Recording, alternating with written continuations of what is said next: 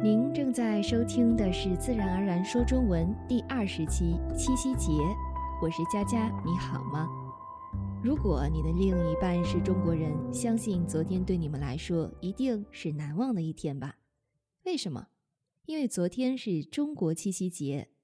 如果你还不知道这个节日也没关系，今天我会详细介绍。依照惯例提醒你，在我们的 Facebook 主页、WordPress 博客、Twitter 及 Pinterest 上，你可以免费下载本期节目的文本。下面进入今天的主题：七夕节是一个有着一千多年历史的传统节日，又称七巧节、七姐节、乞巧节等。它的日期是每年的农历七月初七，对应今年的公历日期就是八月七日。如果你不知道什么是农历公历，我已在第十一期节目端午节中说明过，在文本里的这里我放上链接，以便你进行查阅。七夕节起源于汉朝，后来被民间赋予了牛郎织女的爱情传说，成为了世界上最早的爱情节日。现今人们普遍视它为中国的情人节。七夕节最早其实与爱情无关，它的由来有以下几种说法。第一种是自然天象崇拜说。早在中国古代，人们就开始对星象进行研究。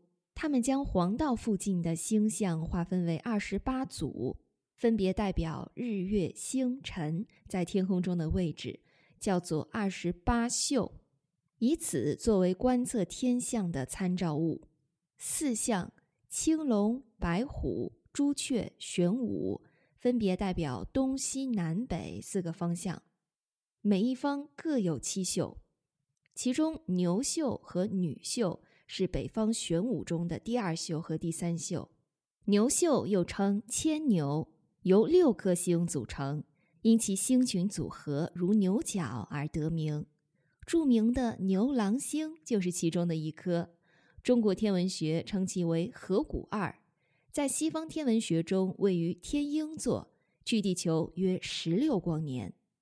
女宿也叫女、虚女、物女，由四颗星组成，因其星群组合状似女字而得名。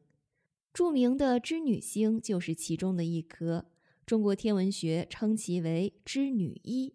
在西方天文学中，位于天琴座，距地球约二十五光年。牛郎星和织女星都属于恒星，它们之间距离十六光年。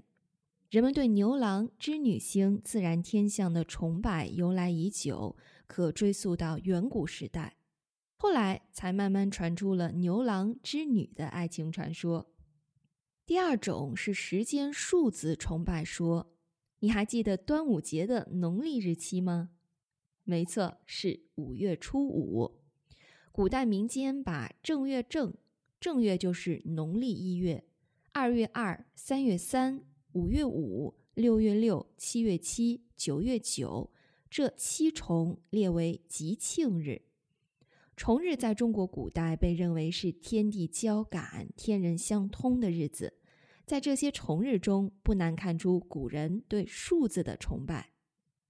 第三种是七姐诞说，七姐就是指织女，民间又称其为七星娘娘、七娘妈、天仙娘娘等，是编织云彩、纺织者，是情侣、妇女、儿童的保护神。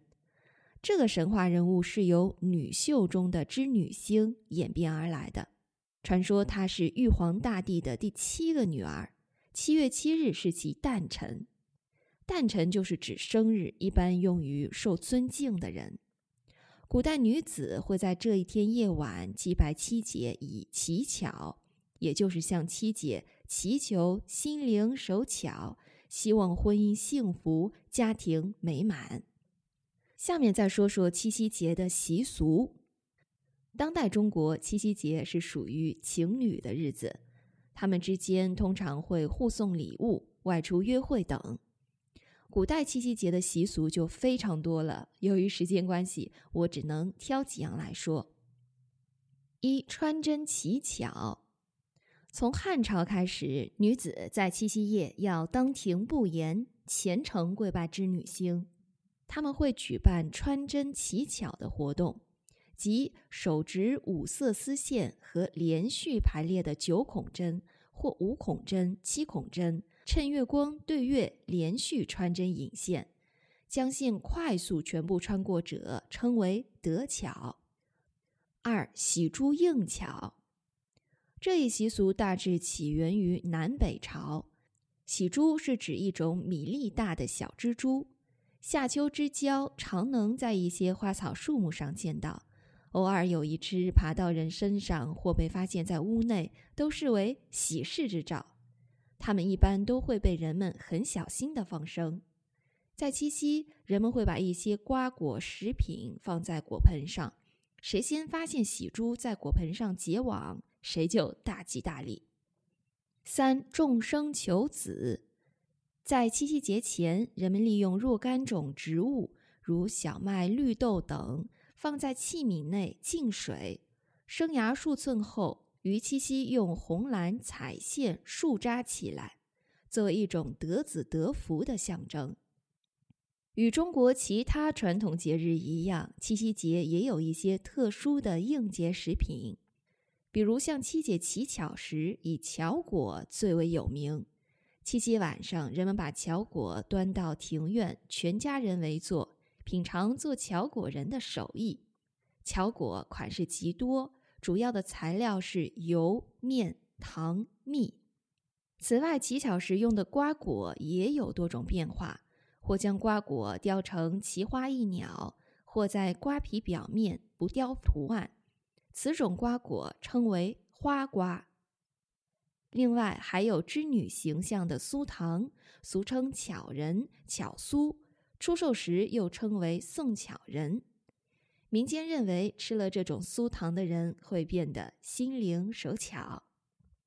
在山东乞巧的风俗十分有趣，这一天要吃巧巧饭，七个要好的姑娘一起包饺子，把一枚铜钱、一根针和一颗红枣分别包到三个水饺里。